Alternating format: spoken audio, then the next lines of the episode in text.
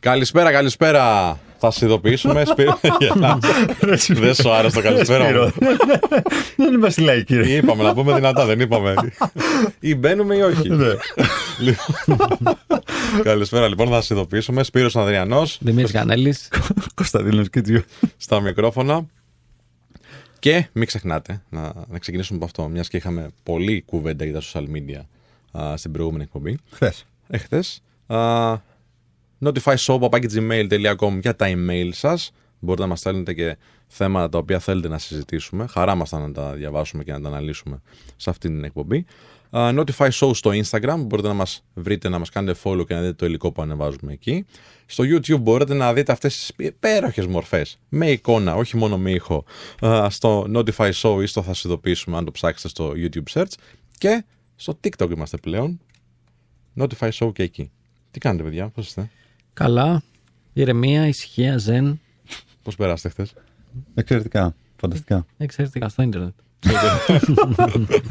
Ο gamer. Στο LOL, ναι. Πρέπει να το συζητήσουμε κάποια στιγμή. Και τι αγορά υπάρχει. Η στο μεγαλύτερη. κομμάτι- Η Η μεγαλύτερη. μεγαλύτερη. Δεν υπάρχει μεγαλύτερη στον πλανήτη. Ζήτημα το industry να το κοντράρουν μόνο όπλα. Νομίζω. Όντως Σε- τώρα. Όπλα. Ναι, ναι, ναι. Είναι η μεγαλύτερη αγορά που υπάρχει. Τι εννοείς; Εννοώ ότι το 21 συγκεκριμένα το gaming, ε, η gaming βιομηχανία ήταν μεγαλύτερη από τη streaming, μουσική και entertainment μαζί. Και στο, στον κλάδο αυτόν Ναι, ναι, ναι, όμως. ναι, ναι. Στον κλάδο αυτόν, έτσι. Όχι, όχι σε άλλους κλάδους. Τι εννοείς ο Ισραήλ κλάδο. Ξέρω. ε, Business services Είναι παγκοσμίω. μεγαλύτερη αγορά από το κινηματογράφο, φίλε. Το gaming αυτή τη στιγμή. Είναι από τις μεγαλύτερες. Απλά Εντάξει, είμαστε. ε, ε, boomers είναι, εμείς. ε, έχω μαύρα μέσα. Ναι, εντάξει, ε, είναι, όχι, είναι εκπληκτικό αυτό που μαθαίνω σήμερα. Δεν είναι αλήθεια. Δεν Γι' το- αυτό τα λέμε, για να τα μάθουν boomers, σαν εσένα. Ναι, όχι, γι' αυτό, γι' αυτό ήρθα και κάθομαι δίπλα σου, για να πάρω τη, τη γνώση. Να σου πω Σοφία. κάτι. Έχουν μείνει πάρα πολύ στο ότι παίζεις με αυτά τα μπλιμπλίκια, τα Mickey Mouse, τα τέτοια, το ένα το άλλο. Ε, απλά τι γίνεται, ότι η βιομηχανία των παιχνιδιών, των online παιχνιδιών συγκεκριμένα, την, από την τελευταία δεκαετία, συγκεκριμένα από το παιχνίδι, το World of Warcraft και μετά, που, το οποίο ήταν ορόσημο στους gamers, ε, μεταμορφώθηκε όλη η βιομηχανία. Γέννησε πλατφόρμες όπως το- το Twitch που εξαγοράστηκε από την Amazon για πάρα πολλά λεφτά. Ε, το YouTube έχει κάνει μια τεράστια στροφή προς τα εκεί με το YouTube Gaming. Ε, πάρα πολύ content στο TikTok είναι για gaming και επίσης πλέον έχουμε και ε, το, τα e-sports, όλα αυτά τα τουρνουά που γίνονται. Για να, ε, επειδή θα το πούμε σε άλλη εκπομπή, φαντάζομαι. Ναι, ναι, για να ναι. μην σκάψω πολύ, Αναλύσουμε. να προσθέσω μόνο στον Κωνσταντίνο για να του δώσω να καταλάβει τα Βεβαίως. μεγέθη. Ότι στο πρώτο παγκόσμιο τουρνουά του Fortnite που έγινε, ε, θα σου πω απλά τους χορηγούς ποιοι ήταν. Οι χορηγοί ήταν ε, η Emirates, η JP Morgan, η Goldman Sachs και άλλοι νομίζω δύο-τρεις ίδιου μεγέθους. Απλά για να καταλάβεις λίγο ότι πρακτικά το παγκόσμιο του Fortnite στη, από χορηγούς είχε μεγαλύτερους χορηγούς από το Super Bowl. Για να καταλάβεις λίγο τα μεγέθη απλά. είναι, είναι, είναι trillion industry, δεν είναι, είναι πάρα πολύ μεγάλο. Πρέπει το αγαπητό κοινό να δει την φάτσα του Κωνσταντίνου αυτή τη στιγμή. Είναι καινούριο Ναι. κόσμος. Ανακαλύπτω Ναι, το καινούριο ναι. κόσμο τώρα. Πότε έπαιξε τελευταία φορά το παιχνίδι, ρε; Όταν ήταν το Doom. Α, πολύ ωραίο παιχνίδι το Doom. Πολύ ωραίο παιχνίδι το Doom. Πότε όμως έχει να το γίνει λέμε το αυτό. 2000. Όχι, πιο πριν. Πιο πριν, πιο πριν είναι, ναι. Ναι. Τέλος πάντων, θα το συζητήσουμε αναλυτικά α, σε Έχω, μια ένα άλλη Play- εκπομπή. ε, έχω ένα PlayStation 5 στο σπίτι και δεν το έχω κάνει unboxing ακόμα. Μα, Κατάλαβα. κάποιοι θα με βρίζουν τώρα. κάποιοι θα ακούνε. θα- Δουλεύει. Ο, Τι εννοείς, Το μου καινούργιο. Ολοκένουργιο. Φυσικά, Ναι, ναι. Θα το συζητήσουμε μια άλλη, Ναι, σε ναι, μια άλλη ναι. εκπομπή. Γιατί σήμερα θέλω να πούμε λίγο για επενδύσεις. Ε, θα πούμε λίγο για χρηματιστήριο, να πούμε λίγο για χρηματοοικονομικό έτσι, εμπλουτισμό γνώσεων. Α, ασχολείστε καθόλου με αυτά. Ασχολούμαι λίγο. Άσε ρε κανέλη τώρα. Άσε ρε κανέλη. Σε εμά βρήκες. Κοιτάξτε, ε, αρχικά ε, θα κάνω το disclaimer και θα πω ότι οτιδήποτε πούμε δεν είναι financial advice. Ναι, ναι, ακριβώς. Έτσι, δεν, είναι, δεν δίνουμε οικονομικές συμβουλές. Από Εδώ αυτό πέρα- καταλάβατε πόσο ασχολείται. Εδώ πέρα απλά συζητάμε περί ανέμων και υδάτων. Λοιπόν, με επενδύσεις δεν έχω ασχοληθεί πάρα πολύ, θα σου πω. Παρακολουθώ έτσι αλλιώς επιχειρηματικά νέα. Γενικά παρακολουθώ πάρα πολύ τις εταιρείες που θα κάνουν ε, IPO, που θα μπουν χρηματιστήριο Αμερική κτλ. ξέρεις, για να βλέπω λίγο και τις κινήσεις τους. Ε, σε μορφή επενδύσεων, εγώ προσωπικά ασχολούμαι με κρυπτονομίσματα. Ε, ξέρεις, εκεί πέρα, αυτό. Θυμάστε παλιά που βλέπαμε σε κάτι ταινίες ότι ξέρεις τι έλεγε σε σειρές. ή στο περιβάλλον μας, έτσι. Ε, ειδικά εποχές χρηματιστηρίου, σημείτη και τα λοιπά που λέγαμε. Α, που έ- έπαιρνε άλλο τηλέφωνο και λέγε Πούλα, πούλα, ή ξέρω, αγόρασε και τα λοιπά. Που ήταν μια γραφική έτσι κατάσταση. πλέον έχει αλλάξει πάρα, πάρα πολύ αυτό. Ο καθένας μπορεί από το κινητό του, μπορεί από τον υπολογιστή του να επενδύσει κανονικά. Και σε μετοχές και σε Forex που λέει εδώ, και σε κρύπτο που λέει εδώ α, ο Δημήτρης και σε Forex, που είναι η ανταλλαγή Ισοτιμίες. ισοτιμιών ε, νομισμάτων. Α, στο επόμενο τέταρτο της εκπομπής θα έχουμε μαζί μας κάποιον ειδικό που μπορεί να μας πει περισσότερα πράγματα. Αλλά εγώ αυτό που σκέφτομαι έτσι, σαν απλός χρήστη αυτών των πλατφορμών, είναι ότι πόσο εύκολο το έχουν κάνει. Και είναι καλό ή κακό εν τέλει. Γιατί νομίζω ότι όσο πιο εύκολο είναι κάτι στο να μπεις, που τρομοτινά μπορεί να είναι και λίγο τζόγος, σε, σε παρασέρνει ρε παιδί μου, όταν το κάνουν τόσο εύκολο. Ναι, τι; Έχεις παρασυρθεί ποτέ εσύ σε αυτό τέτοιο; Όχι, δεν έχω Όχι, δεν παρασυρθεί. έχει μπει καθόλου. Γιατί έχω, έχω υπέρμετρο φόβο στο κομμάτι Μμ. του. Είναι επειδή είναι άγνωστο για σένα ή. Είναι, είναι επειδή δεν το έχω ψάξει Μμ. σε αυτό το βαθμό. Δηλαδή, όσο το έχω ψάξει, για κάποιον άλλον μπορεί να ήταν αρκετό. Για μένα δεν είναι αρκετό, οπότε είμαι στο πιο παραδοσιακό κομμάτι. Δηλαδή, έχω μείνει λίγο στο πιο παραδοσιακό κομμάτι του, του χρηματιστηρίου, ας πούμε, ή του συναλλάγματος. Θα πάρεις το χρηματιστή σου, ας πούμε, να του πεις. Όχι, δεν είναι θέμα θα πάρω. Ενώ, για παράδειγμα, δεν έχω μπει ακόμα στο, στο, στον κόσμο του, του, του crypto, του bitcoin Μμμ. και, και όλες αυτές τις καταστάσεις, τις οποίες δυσκολεύομαι να κατανοήσω και να φέρω στην. να εκλογικεύσω.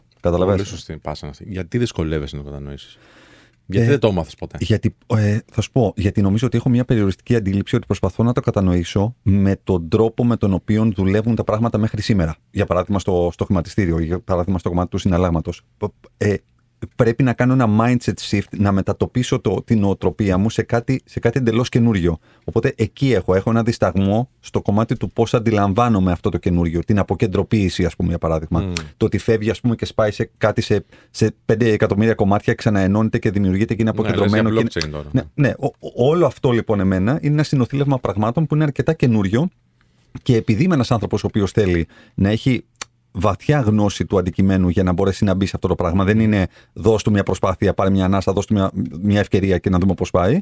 Γι' αυτό και είμαι από τους ανθρώπους ο οποίος θα το δοκιμάσει προς το τέλος. Δηλαδή αυτής, σε αυτό το κύκλο της κατανάλωσης δεν είμαι από τους πρώτους που μπαίνουν μέσα για να δοκιμάσουν Ναι, κάτι ναι, κτλ. ναι. Οπότε ναι, δηλαδή, θεωρώ ότι έχω χάσει χρόνο στο να ε, αποκτήσω βαθιά γνώση και να μπω σε όλο αυτό, γιατί πραγματικά νομίζω ότι είναι πάρα πολύ εύκολο. Δηλαδή, με δύο-τρία apps, με ένα wallet, με ένα exchange, ας πούμε, ε, ε, συναλλαγματικό, πώ Ναι. λέγεται αυτό, Ναι, ναι, ναι. κτλ. Μπορείς να το κάνεις και μάλιστα να είναι υπό τη μορφή παιχνιδιού. Που αυτό μου κρύβει τον κίνδυνο του εθισμού και του τζόγου. Πάντως, Οπότε- ε, θα συμπληρώσω αυτά που λέει ο Κωνσταντίνος στην αρχή ερώτηση του Σπυρού ότι για μένα είναι κακό που το έχουν κάνει τόσο εύκολο. Μμ. Δηλαδή, ε, θεωρώ ότι από ένα σημείο και μετά ε, υπάρχουν κάποιοι χρήστες οι οποίοι το βλέπουν ότι πώς παίζω στοίχημα, πώς παίζω προγνωστικά ποδοσφαίρου, μπάσκετ κτλ. Έτσι, αφού ξέρεις, δίπλα είναι η εφαρμογή. Στο χέρι μου, στο κινητό μου είναι δίπλα Ναι, ναι, η ναι. μία εφαρμογή με την άλλη. Έτσι θα μπω να βάλω και λίγα σε αυτή τη μετοχή. Θα μπω να βάλω και λίγα στο Βέβαια. δολάριο. Θα μπω να βάλω και λίγα στη, Μα ε, είναι στη τζόγος εκεί, νορβηγική λίρα. Τυχαία το είπα Ναι, έτσι, ναι, χωρίς ναι. να έχω ψάξει τίποτα. Ε, Έχει λίρα η Νορβηγία. ε, ναι, είχε την. Ε, παλιά ήταν ε, από τις πιο δυνατές ισοτιμίες. Ε, απλά το θέμα ποιο είναι; Το θέμα είναι ότι εδώ πέρα τι πρέπει να καταλάβουμε όμως, ότι υπάρχουν ολόκληρα επαγγέλματα που είναι αφιερωμένα στη τεχνική ανάλυση των επενδύσεων, στο να μελετάνε και να αποκρυπτογραφούν τα σημάδια των αγορών, των χρηματιστηρίων, μακροοικονομικά και μικροοικονομικά. Οπότε δεν είναι κάτι αυτό που μπορούμε να το κάνουμε εμείς με το καφέ στο χέρι ένα απογευματάκι. Και δεν είναι και κάτι το οποίο μπορεί εύκολα ένας άνθρωπος να διαχειριστεί όταν από μικρός δεν έχει μάθει, ας πούμε, τι είναι το budgeting Μμ. ή δεν ξέρουμε τι είναι η μετοχή. Και μου κάνει φοβερή εντύπωση που άλλο ένα πράγμα δεν το γνωρίζουμε. Το είπαμε και στην προηγούμενη εκπομπή, βέβαια.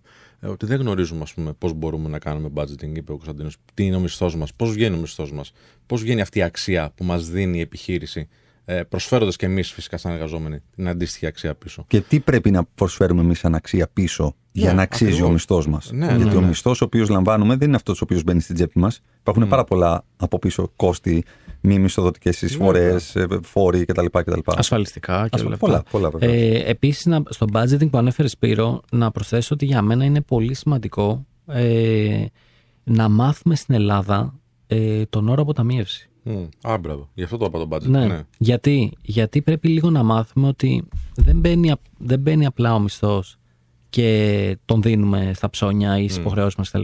Τώρα θα πεταχτεί κάποιος ακροατής και θα πει: «Ρε Παιδιά, ποια αποταμίευση λέτε εδώ πέρα με τους μισθούς παίζουν στην Ελλάδα; Βέβαια. Ισχύει, πάντα ισχύει αυτό το σενάριο. Ε, αλλά ξέρεις, υπάρχουν και κάποιοι κανόνες αποταμίευσης και κάπου είχα διαβάσει κιόλας ότι αποταμίευση δεν σημαίνει απαράλληλα ότι βάζω 1000 ευρώ την άκρη στο μήνα. Αποταμίευση σημαίνει ότι φυλάω πράγματα στην άκρη. Α είναι ένα ευρώ, ας είναι πέντε, ας είναι δέκα, ας είναι οτιδήποτε. Κάτι που δεν έχουμε μάθει καθόλου στην Ελλάδα. Υπάρχουν κάποιοι κανόνες βέβαια που έχουν βγει έτσι στο ίντερνετ.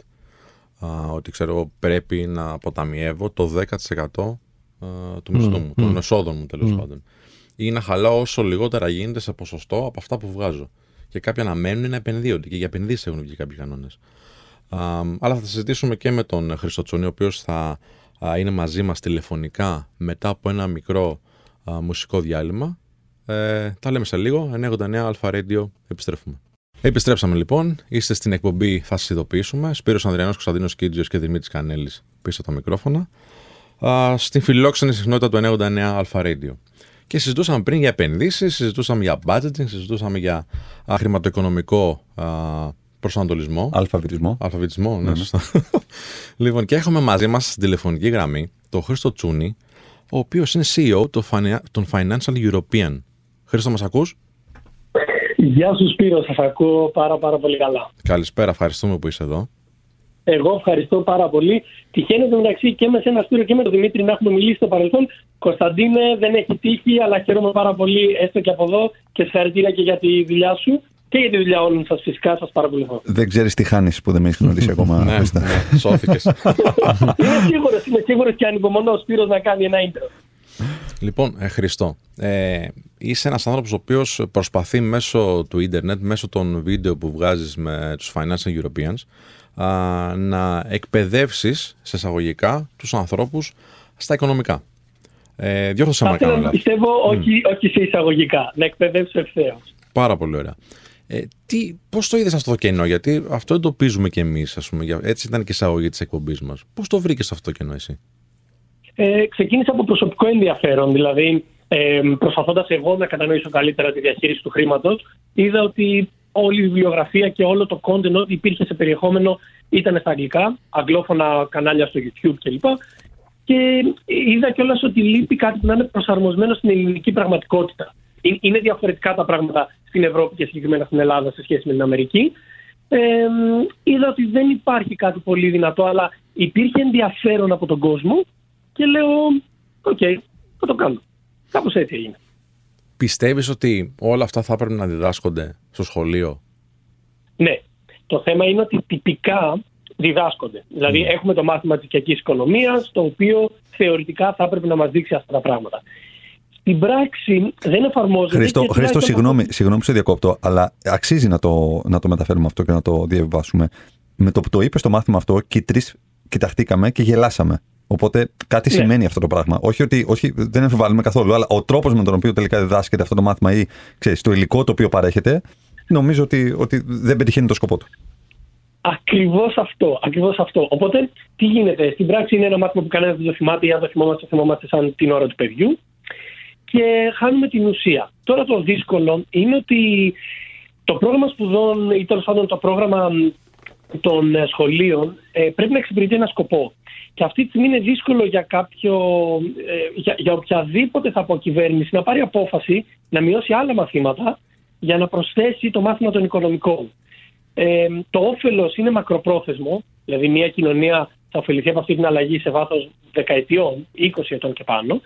Ε, ενώ το, όποιος, ε, το όποιο πολιτικό κόστος είναι άμεσο. Οπότε στη ζυγαριά αυτή δεν φαίνεται να κερδίσει. Οπότε οι άνθρωποι που βγαίνουν από το σχολείο ρε παιδί μου και δεν ξέρουν τίποτα από αυτό ε, ε, μας λες ότι ξέρεις, δεν μας νοιάζει και τόσο πολύ να γνωρίζουν τι είναι ο μισθός, τι είναι η υπεραξία, τι είναι το budgeting, τι είναι η αποταμίευση. Και ε, βγήκες εσύ και βγάζεις μερικά βίντεο και οι άλλοι άνθρωποι τέλος πάντων που κάνουν αντίστοιχο περιεχόμενο και μας τα λες αυτά.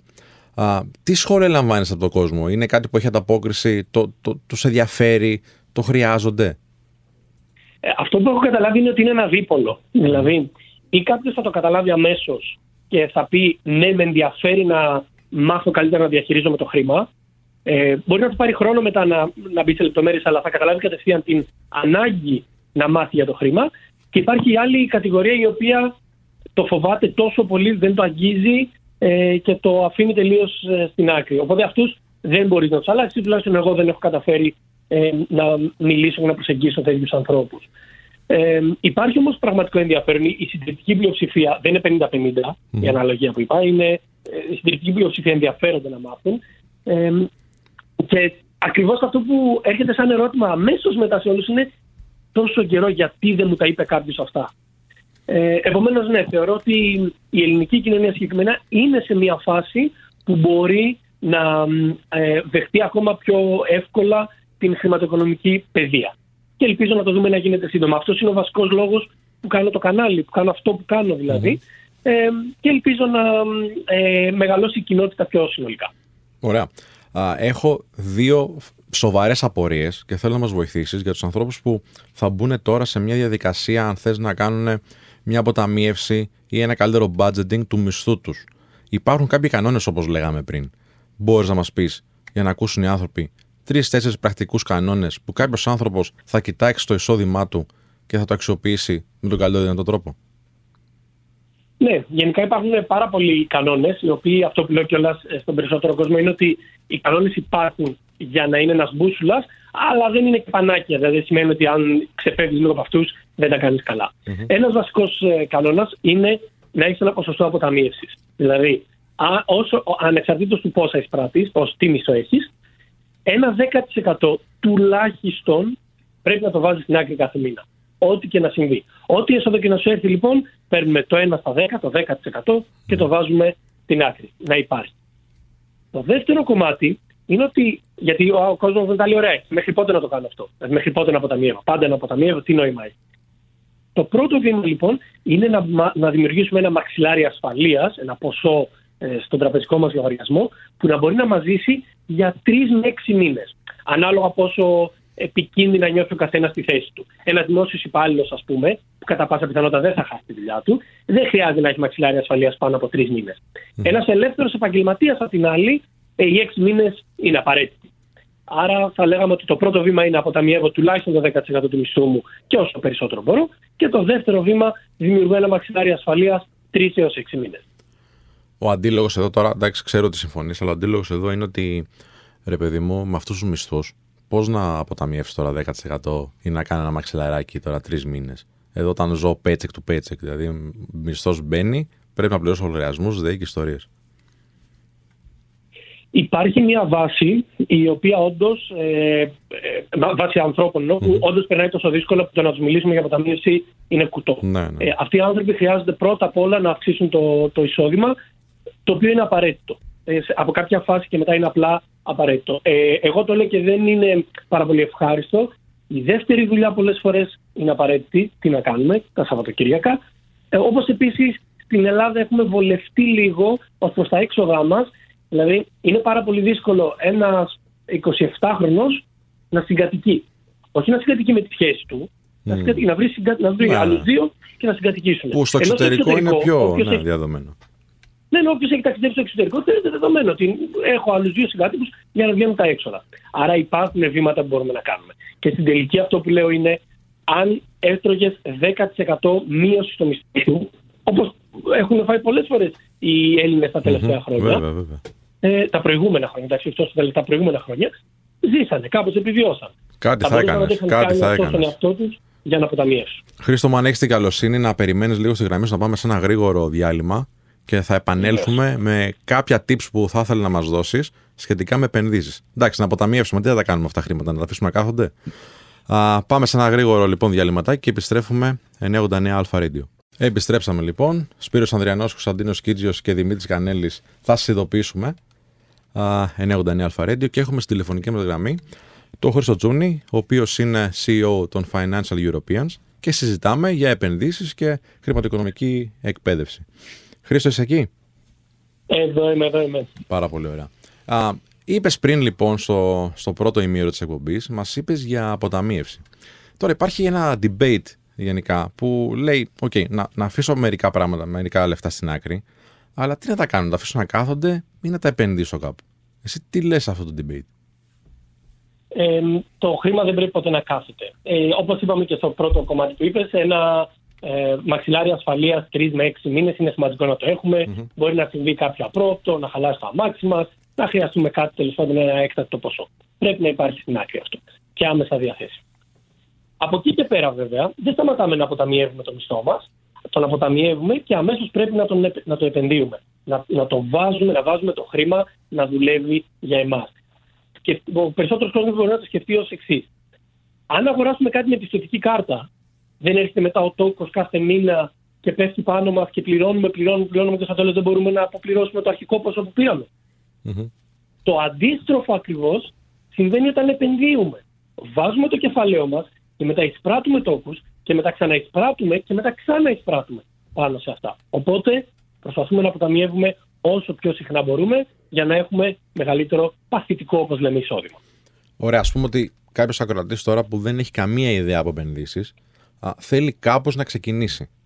Ποια θα ήταν δύο-τρία έτσι ε, πρακτικά βήματα που θα έπρεπε να προσέξει για να το κάνει και με ασφάλεια, αλλά και με όσο το δυνατόν μεγαλύτερη απόδοση; Ωραία. Ε, Ευτυχώς ζούμε στο, αυτό με την εποχή που είναι πολύ εύκολο να το κάνουμε αυτό. Υπάρχουν ηλεκτρονικές πλατφόρμες, ε, ηλεκτρονικές χρηματιστηριακές, οι οποίες μπορούμε απλά να συνδεθούμε στο site τους, βάζουμε τα στοιχεία μας κανονικά όλα και μπορούμε να ξεκινήσουμε να αγοράζουμε επενδυτικά προϊόντα. Ε, Όπως είναι για παράδειγμα οι μετοχές που γνωριζει ο περισσότερος κόσμος. Άρα η διαδικασία είναι τόσο απλή όσο το να φτιάχνουμε ένα λογαριασμό στο Facebook. Ε, ενώ πρακτικά, το πρακτικό κομμάτι είναι εξαιρετικά απλό και εύκολο. Ναι, δεν χρειάζεται να πάρεις το χρηματιστή όπως παίρνανε πριν 20 χρόνια, ας πούμε, τηλέφωνο, να του πεις αγόρασε αυτό ή πέντε κομμάτια από εκεί, πέντε μετοχές από εκεί κτλ. Όχι, όχι. Πλέον γίνεται όπως μπαίνουμε σε ένα e-shop και λέμε θέλω τρία κομμάτια από αυτό. Το κάνεις κατευθείαν online, δεν χρειάζεται να μιλήσεις με κανέναν και δεν χρειάζεται να πληρώσεις τις προμήθειες που πλήρωνε mm, κάποτε. Βέβαια, βέβαια. Γιατί για να πάρεις μια μετοχή μπορεί να δίνεις σε σημερινά ξέρω, 20 ευρώ μόνο σε, σε προμήθεια. Πλέον δεν υπάρχουν λεφτά. Ε, όλοι έχουμε πρόσβαση σε δωρεάν ε, συναλλαγές. Και αυτό είναι πάρα πολύ σημαντικό. Ε, Χρήστο, καλησπέρα και από μένα. Ο Κανέλης είμαι. Ε, θα ήθελα να σε ρωτήσω κάτι. Γεια ε, είναι νομίζω γεγονός και το ξέρεις και καλύτερα από εμάς ότι πέρσι ήταν η χρονιά ρεκόρ για επενδύσεις σε κρυπτονομίσματα, σε NFT και σε όλο αυτό το χώρο. Ε, φαντάζομαι αυτό προσέλκυσε και πάρα πολύ καινούριο κόσμο που άρχισε να ασχολείται με αυτά, με τις επενδύσεις και γενικότερα με το να, να βάζει τα χρήματά του και να περιμένει να έρθουν πίσω πάρα πολλά κέρδη.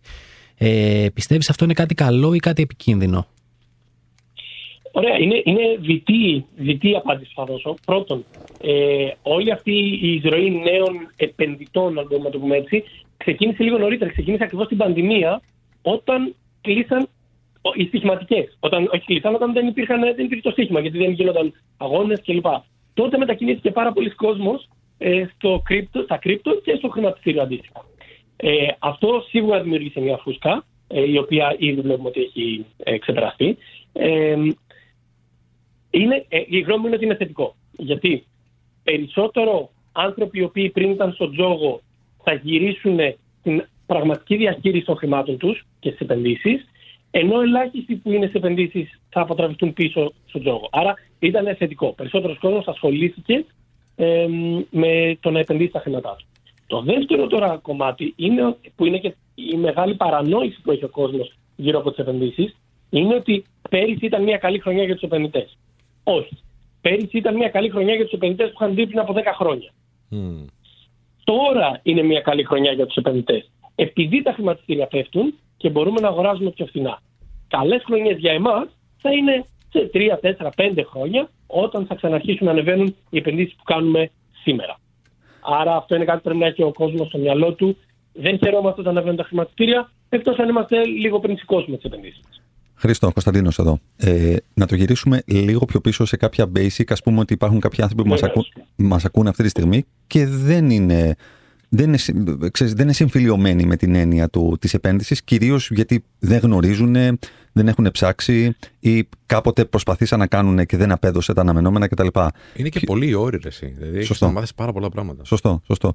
Μπορείς να μας, να μας πας σε ένα, το, το τονίζω, χρηστικό μπούσουλα δύο-τριών πρώτων βημάτων για κάποιον που ακούει, που έχει κάποια χρήματα στην άκρη και θα έλεγε: Ωραία θα ήταν, παιδάκι μου, αυτά να δουλεύουν για μένα με κάποιο τρόπο. Όχι με τη μορφή οπορτουνισμού, με τη μορφή πραγματικής επένδυσης για να μην νιώθει ότι τα χρήματά του πληθωρίζονται και ότι κάθονται στην άκρη και απλά ξέρεις, δεν αυγατεύουν, που λέμε λαϊκιστήν. Εξαιρετικά. Και συμφωνώ πάρα πολύ με αυτή την προσέγγιση, γιατί ο περισσότερος κόσμος βρίσκεται σε αυτό το στάδιο που αναφέρεις. Ε, το πιο απλό πράγμα που ε, προσπαθώ να επικοινωνώ στον κόσμο είναι ότι ε, κανένας μας δεν μπορεί να επιλέξει ποιες μετοχές θα πάνε καλά. Άρα, με το να μπούμε στη διαδικασία να επιλέξουμε μετοχές, μάλλον ε, θα ρισκάρουμε πολλά λεφτά.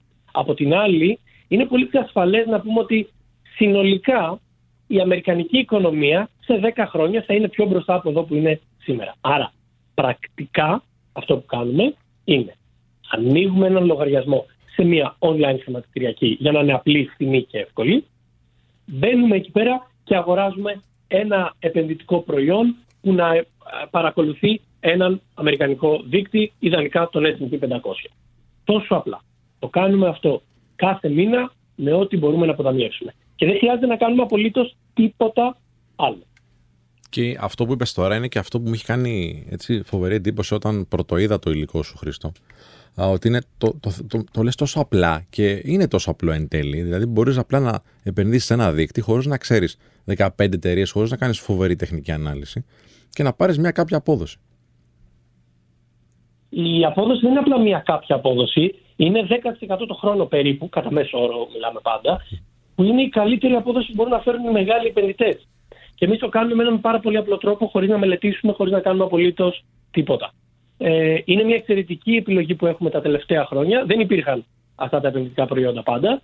Είμαστε πάρα πολύ τυχεροί που μπορούμε να το κάνουμε τόσο φθηνά και τόσο εύκολα.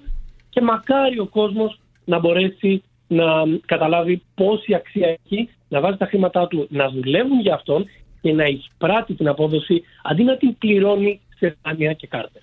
Μια τελευταία ερώτηση, Χρήστο. Ε, υπάρχει πάρα πολύ έντονος προβληματισμός σχετικά με τις απάτες που μπορεί να γίνονται πάνω σε αυτό το κομμάτι. Δηλαδή, α, έχω διαβάσει πάρα πολλά online, αλλά και από φίλους έχω μάθει ότι σε παίρνουν τηλέφωνο κάποιες εταιρείες και σου λένε α, επένδυσε εδώ, βάλε εδώ κάποια χρήματα και αυτά τα χρήματα εξαφανίζονται.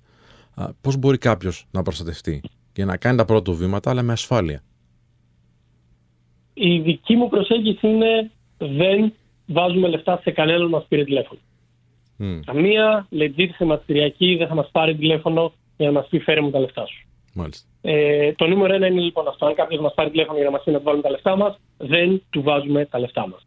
Δεύτερον, μία απλή αναζήτηση στο ίντερνετ με το όνομα της εταιρείας που μας είπε, 99% δίνει την απάντηση. Mm. Αν κάποιος έχει πέσει θύμα, θα το έχει γράψει και θα το δούμε πάρα πολύ εύκολα. Αλλά ξαναλέω, το πάω ένα βήμα πιο πίσω, δεν απαντάμε σε κανέναν μας παίρνει τηλέφωνο για αυτά τα πράγματα, σε κανέναν μας στέλνει στο facebook για αυτά τα πράγματα.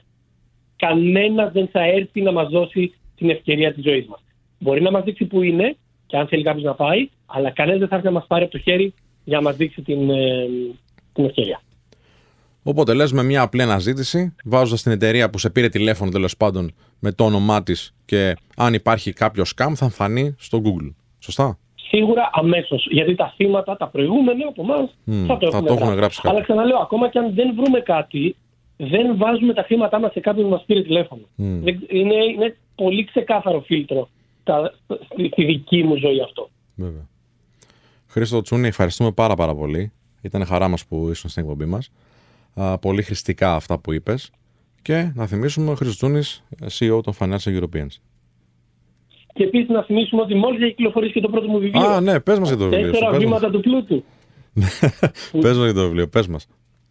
Ουσιαστικά δίνει ακριβώς αυτό ε, πώς μπορούμε να ξεκινήσουμε από το μηδεν Όλη αυτή τη συζήτηση που κάναμε τώρα, πώ ένας άνθρωπος που δεν έχει ιδέα από το πώς να βάλει σε τάξη τα οικονομικά του, μέχρι να φτάσει να βάλει το χρήμα να δουλεύει για αυτόν. Απλά βήματα, τέσσερα απλά βήματα για να μπορέσουμε να βάλουμε σε τάξη τα οικονομικά μας και να επενδύσουμε τελικά.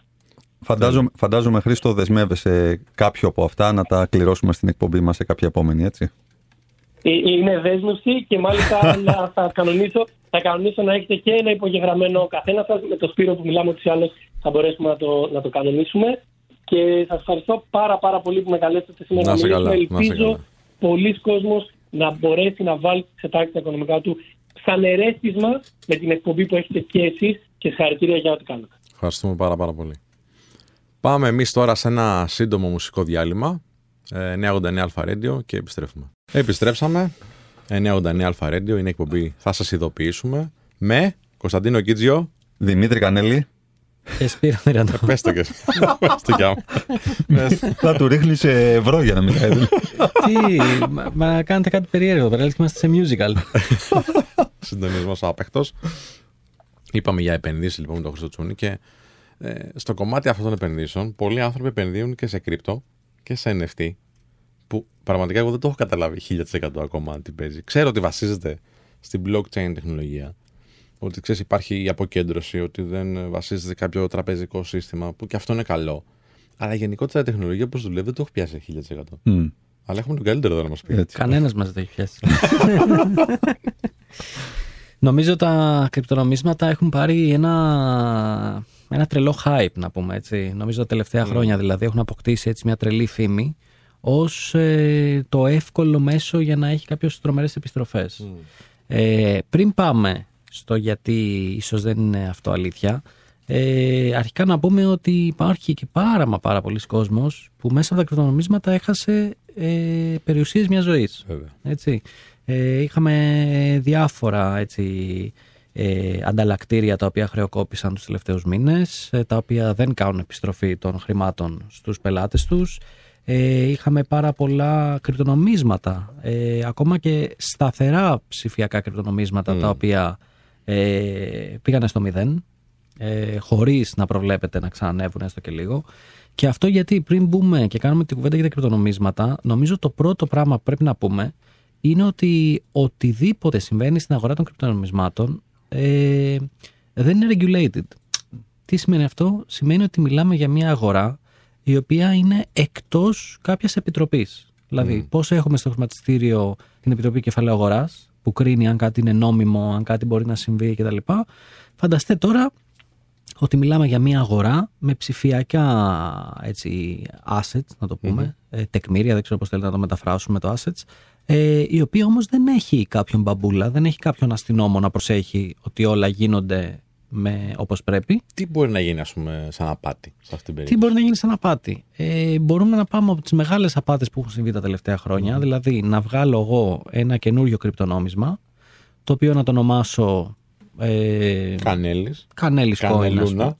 Κανελούνα. Έτσι, τυχαίο παράδειγμα. δεν είναι ότι το Λούνα χρεοκόπησε, γι' αυτό το λέμε έτσι. Ε, να το πούμε Κανελούνα. Και το Κανελούνα, εγώ να βάλω ε, πάρα πολλούς influencers, άρθρα κτλ. να το διαφημίσω ως ότι κοίταξε να δεις, βάλε εδώ τα λεφτά σου και σε 10 χρόνια θα είσαι σαν τον Warren Buffett και τον Gates αράζει. Ε, και στην ουσία, τη στιγμή που 10.000 άνθρωποι θα βάλουν έστω και από 10 ευρώ, έστω και από 100 ευρώ ο καθένας, εγώ μετά να το οδηγήσω αυτό στο μηδέν, να τα σηκώσω όλα τα λεφτά και πρακτικά να αποχωρήσω, να εξαφανιστώ στον πλανήτη, να πάω Ναι. ε, σε χώρες στις οποίες δεν μπορεί καν, δεν έχει δικαιοδοσία καν η Interpol. Μμ. Ε, και το λέω γιατί έχουν βγει και ντοκιμαντέρ στο Netflix. Ναι, είδα ένα. με πρόσφατα. ανθρώπους που εξαφανίστηκαν. Που σκηνοθέτησε το θάνατό του. Που σκηνοθέτησε Ναι. το θάνατό του. Που... Γιατί, γιατί αυτό πρέπει να καταλάβουμε είναι ότι ε, τα τελευταία πέντε χρόνια δεν είναι ότι παίχτηκαν ποσά της τάξης των χιλιάδων. Μμμ. Ε, φτάσαμε ακόμα και σε ποσά των δις τα οποία Ναι. εξαφανίστηκαν. Ε, και τα οποία, όταν λέμε εξαφανίστηκαν έτσι, δεν τα πήραν εταιρείες. Μπορεί να τα πήρε απλά και ένας μόνο άνθρωπος. Γιατί φαντάζομαι να έχεις, ας πούμε, ε, σε κάποια μορφή τράπεζας να έχεις αυτή τη στιγμή, ας πούμε, δύο δις. Δηλαδή, ζεις για το υπόλοιπο της ζωής σου, για τα, ζουν τα εγγόνια σου. Ζουν...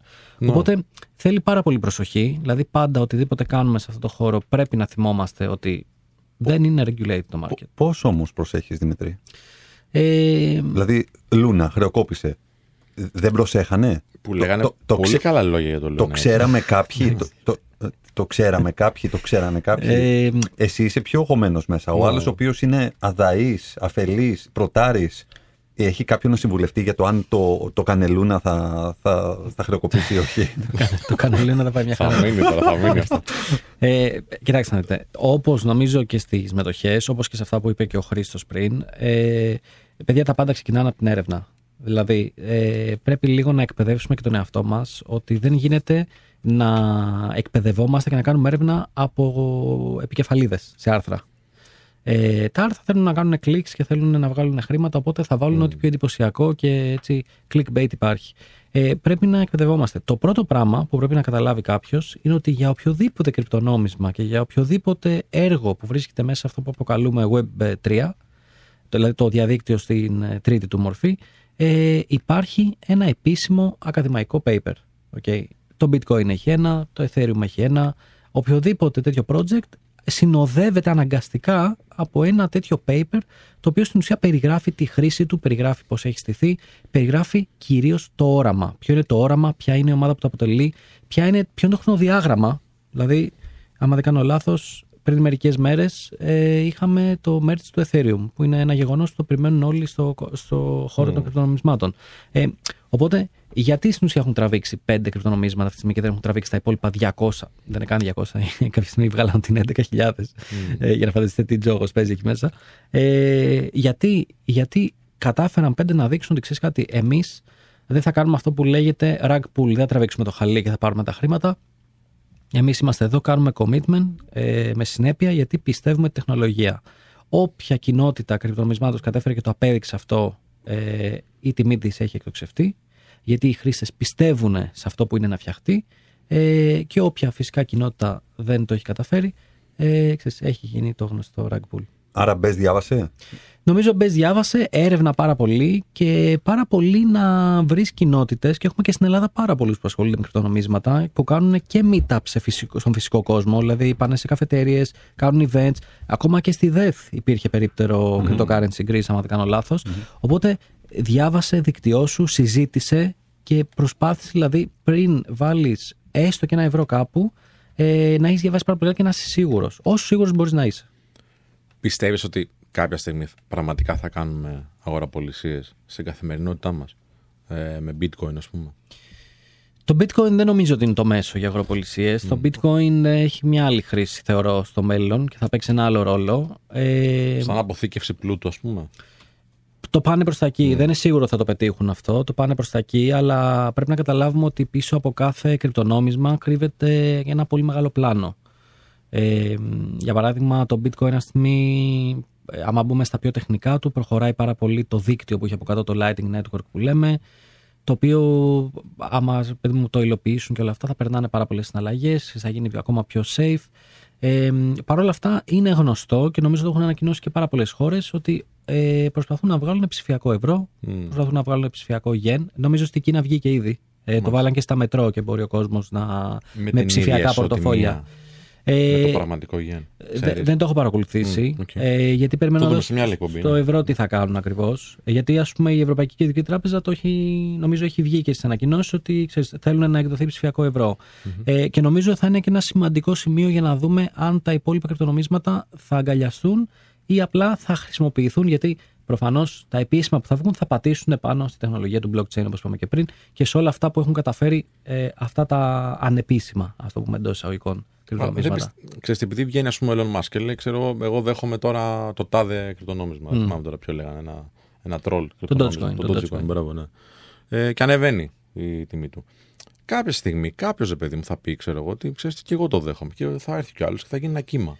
Ε, έχει γίνει ένα τέτοιο κύμα. Ε, η αλήθεια είναι ότι για τον αρχηγό των κρυπτονομισμάτων που είναι το bitcoin αυτή τη στιγμή και από άποψη τιμής και από άποψη της αγοράς του και από άποψη υιοθέτησης, ε, υπάρχουν πάρα πολλές εταιρείες στο εξωτερικό αυτή τη στιγμή που έχουν ανακοινώσει ότι εμείς στα επόμενα χρόνια θα δεχόμαστε bitcoin. Ε, και υπάρχουν, ε, μην ξεχνάμε ότι υπάρχει και η πρώτη χώρα στον κόσμο που είναι το El Salvador, το οποίο έχει προσθέσει το bitcoin σαν αυτό που αποκαλούμε legal tender. Δηλαδή, σαν μια νόμιμη μορφή πληρωμής από το κράτος. Δηλαδή, είναι νόμιμο στο μαγαζί σου να δέχεσαι bitcoin. Είναι η πρώτη χώρα που το έκανε αυτό και είναι και μία από τις μεγαλύτερες χώρες σε, σε αποθέματα bitcoin το Ελσαλβαδόρ. Να, να κάνω μια χαζή ερώτηση τελείως. Ε, ε, ε, δίνεις κάποια πιθανότητα όλο αυτό να εξαφανιστεί και να γίνει μια τεράστια φούσκα; Ε, πρέπει να το διευκρινίσεις. Όταν λέμε όλο αυτό, τα κρυπτονομίσματα, η τεχνολογία, το bitcoin, πιο απ' όλα. Πιστεύω, δεν θα έλεγα η τεχνολογία, γιατί νομίζω πως η τεχνολογία βοηθάει και σε άλλα πράγματα. Δηλαδή το κομμάτι της αποκεντροποίησης. Θα έλεγα, τα, θα έλεγα μάλλον τα, τα άλλα δύο. Ε, είναι πολύ πιθανό ότι πάρα πολλά κρυπτονομίσματα θα σταματήσουν να υπάρχουν. Δηλαδή είχαμε φτάσει. Θα σταματήσουμε να έχουμε χρήματα στο πορτοφόλι μας. Ε, δεν νομίζω. Δεν νομίζω. Ε, Οκ. ε, Είναι, και- κοιτάξτε, η συζήτηση είναι αρκετά μεγάλη γιατί, γιατί πρακτικά τα κρυπτονομίσματα τα πρώτα χρόνια που δημιουργήθηκαν παίξαν ένα τεράστιο ρόλο στη, σε οποιαδήποτε μορφή μαύρης αγοράς από το Ιντερνετ. Ε, φανταστείτε ότι τα κρυπτονομίσματα, κάποια από αυτά, όπως είναι ας πούμε το Monero, ε, είναι εντελώς untraceable. Δεν μπορείς να τα ανοιχνεύσεις. Δεν μπορείς να ακολουθήσεις τη ροή συναλλαγών και να καταλάβεις πού ακριβώς πήγανε. Οπότε αυτό δίνει ένα τεράστιο πάτημα σε οτιδήποτε συμβαίνει στο dark web, σε οτιδήποτε συμβαίνει σε παρακράτη, σε οτιδήποτε συμβαίνει σε τρομοκρατικές οργανώσεις, όπλα και όλα αυτά, να τους δίνει να μπορούν χωρίς, ξέρεις, το παλιό, αυτά βλέπουμε στις ταινίες που αφήνουν λεφτά, εκατομμύρια σε σταθμούς και αυτά, τους αφήνουν να το κάνουν ψηφιακά.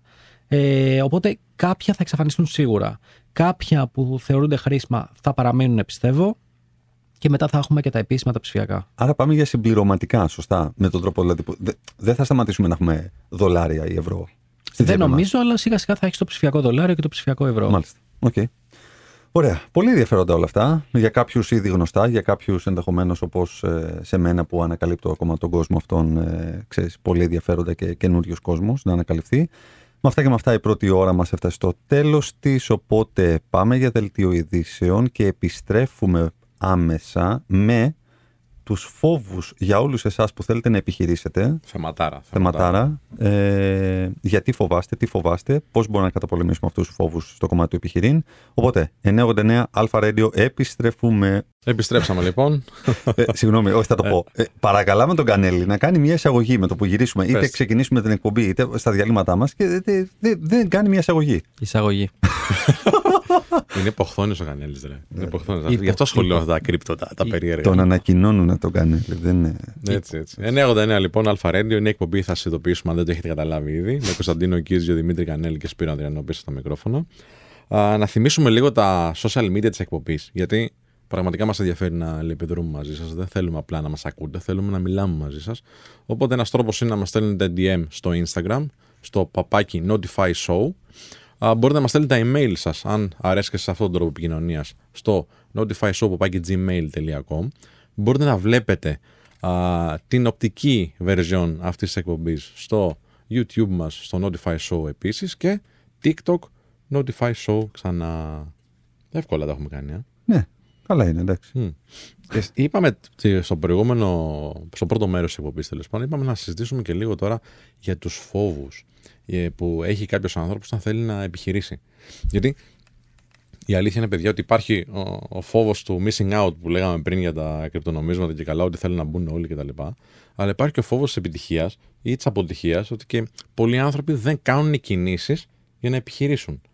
Θυμάμαι, δηλαδή, εγώ και αυτοί οι φόβοι βασικά δεν είναι ότι είναι ξέρω, εγώ, στο μυαλό μας. Μπορεί να υπάρχουν πραγματικοί, πραγματικοί λόγοι που κάποιος μαζεύεται. Θυμάμαι όταν εγώ ξεκίνησα την προσπάθειά μας με το Men of Style, ε, υπήρχαν άνθρωποι γύρω-γύρω που μου λέγανε: Όχι, μην το κάνεις και τι πας να αφήσεις τώρα τη δουλειά σου, γιατί δούλευα α, σε μεγάλο πάροχο, τηλεπικοινωνιακό τηλεπικοινωνιακό πάροχο τέλος πάντων. Και ε, είχα μια θέση με κάποιο στάτου, με τα καλά μου τα λεφτά, ξέρω εγώ, τις παροχές μου και όλα αυτά. Και σου λέγε πού πας να φύγεις τώρα και να πας να μπεις στην αγορά ε, έξω και που είναι δύσκολα τα πράγματα γιατί ξεκινήσαμε και σε φάση που ήταν ε, η κρίση. Μμ. Αμ, και ξέρεις τι έλεγα μέσα μου, ξέρω αφού με καίει ρε παιδί μου, θέλω να το κάνω. Δηλαδή ένα, ένα κριτήριο έτσι για μένα ήταν ε, ότι είχα κάψα για αυτό το πράγμα και θέλω να επιχειρήσω. Και ότι με περιορίζει το να είμαι σε ένα πλαίσιο μιας ιδιωτικής επιχείρησης και εγώ να είμαι ένα, ένα τέλεχος, αλλά και πάλι με κάποιους περιορισμούς. Ε, και όχι μόνο η- το περιβάλλον. Ε, είναι και ότι η αγορά σε προβληματίζει όταν βλέπεις ότι υπάρχουν, υπάρχει κρίση, έρχονται capital controls και όλα αυτά που γίνονται τέλος πάντων στην αγορά. Δεν ξέρω αν σε έχει προβληματίσει ποτέ αυτό το ζήτημα. Εσύ έχεις κάνει την επιχείρησή σου. Εγώ έχω κάνει την επιχείρησή μου. Ναι, Εντάξει, είχες τέτοια ζητήματα. Μέχρι να την κάνω, Μμ. γενικά άρχισα πάρα πολύ να πιστέψω στον εαυτό μου. Ναι. Ε, Αντίστοιχα, ναι. υπήρχαν πάρα πολλοί που μου λέγανε ρε εσύ κάντο, μη φοβάσαι, ξέρεις κάντο. Αλλά ε, ξέρεις κάτι με κράταγε πίσω. Είναι λίγο, θεωρώ ότι είναι, παίζει πάρα πολύ ρόλο και ο στενός οικογενειακός σου κύκλος. Βέβαια. Δηλαδή εμένα παρόλο που και ο πατέρας μου είχε τη δική του επιχείρηση, ξέρεις, μου βάζε λίγο φρένο γιατί ανησυχούσε ότι αφού τα τράβηξα εγώ μην τα τραβήξει εσύ και κάτσε μισθωτός, είναι πιο safe, είναι πιο έτσι, πιο αλλιώς. Ε, πάντα υπάρχει ο φόβος γιατί γιατί υπάρχει φόβος, γιατί η ελληνική αγορά συγκεκριμένα δεν είναι και μια πάρα πολύ σταθερή αγορά. Ακριβώς, Ναι, ναι, ναι. ακριβώς. Και αλλάζουν Ε, συνέχεια και τα... οι φόροι, αλλάζουν συνέχεια οι νόμοι. Όλα. Αλλάζουν οι φόροι, αλλάζουν οι νόμοι. Είμαστε γενικά μια μικρή αγορά, Μμ. που σημαίνει ότι μόλις συνεπάγεται αυτό σε μεγέθη, ε, πολύ εύκολα δηλαδή μπορεί να κλείσεις και να μην καταφέρεις να κάνεις το πολυπόθητο scale να μεγαλώσει η εταιρεία. Ε, αλλά ναι, ο φόβος είναι υπαρκτός, αλλά θα πω πλέον έχοντας πως τρία χρόνια στην επιχείρηση, ε, ότι είναι άλλος κόσμος, ρε φίλε. Σε σχέση με τότε. Ε. Είναι άλλος κόσμος, είναι άλλος κόσμος. Δηλαδή, δυστυχώς δεν, μετα... πρόσεξε, δεν μετανιώνω που δεν την έκανα νωρίτερα, γιατί νιώθω ακόμα πιο έμπειρος και όριμος να χειριστώ κάποιες Βέβαια, καταστάσεις. βέβαια, βέβαια. Οπότε πήρα τα μαθήματά μου. Αλλά είναι άλλος ο τρόπος σκέψης όταν είσαι σε μια εταιρεία και δουλεύεις κάποια πράγματα, και είναι άλλος ο τρόπος σκέψης όταν έχεις τη δική σου εταιρεία και θες να κάνεις κάποια πράγματα.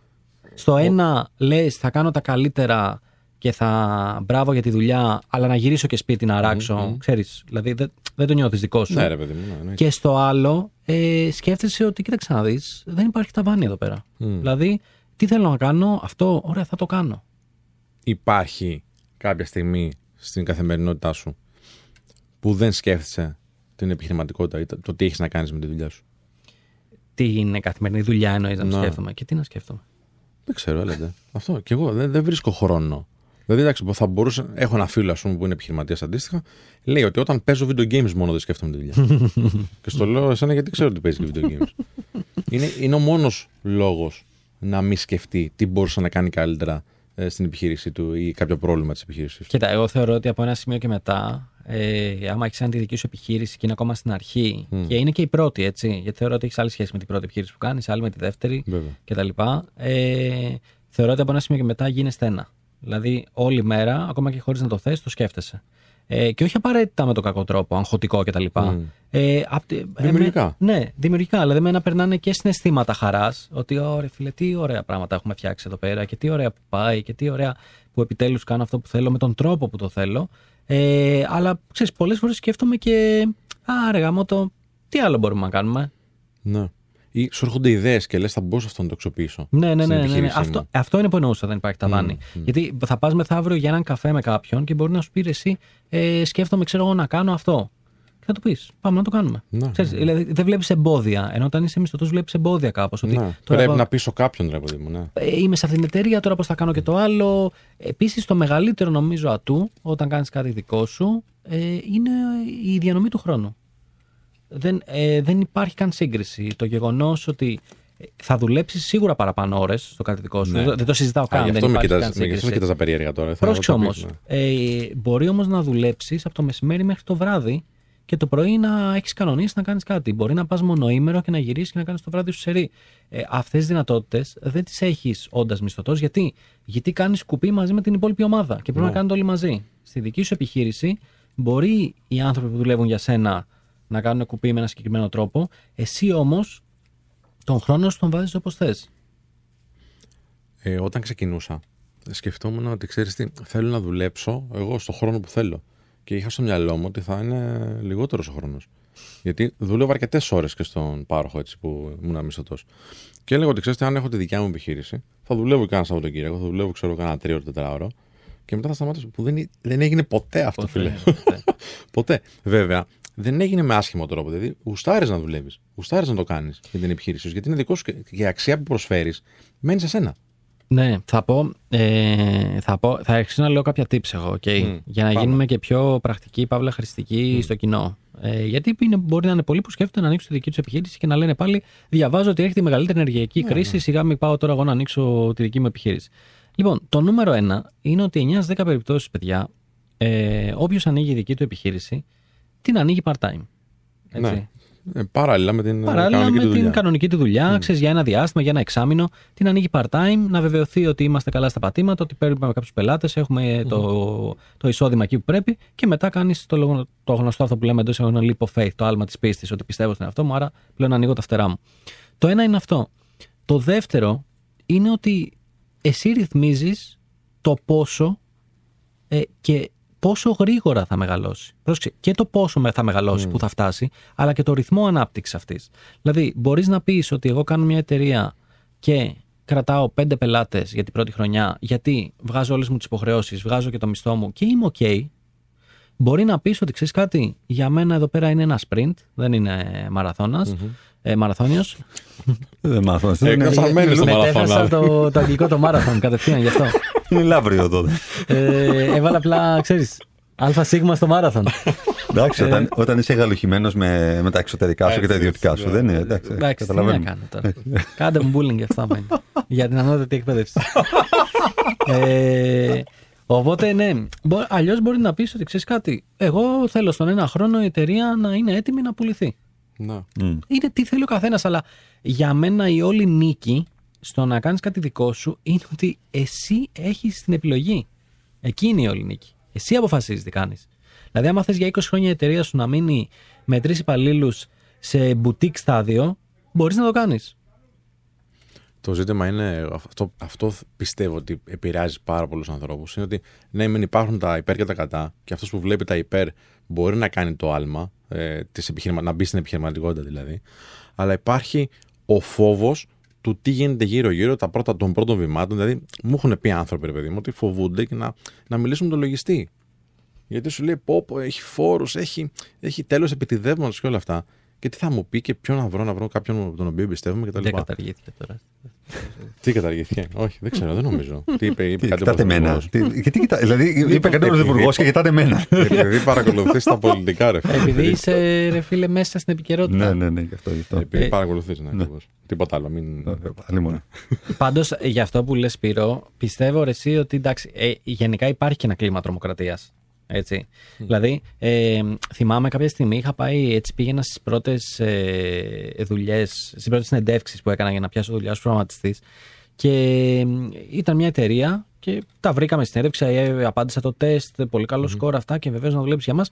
Και μου κάνανε πρόταση με το γνωστό μπλοκάκι. Μμ. Ότι θα παίρνεις τόσα λεφτά, αλλά είναι με μπλοκάκι. Ξέρεις. Να. Ε, εγώ τότε δεν γνώριζα, ξέρεις, δεν είχα ιδέα, όχι απλά δεν γνώριζα. Ε, γύρισα σπίτι, λέω στον πατέρα μου, λοιπόν, πήραμε πάρα πολύ καλή προσφορά, του λέω. Πρώτη δουλειά, του λέω, χίλια ευρώ.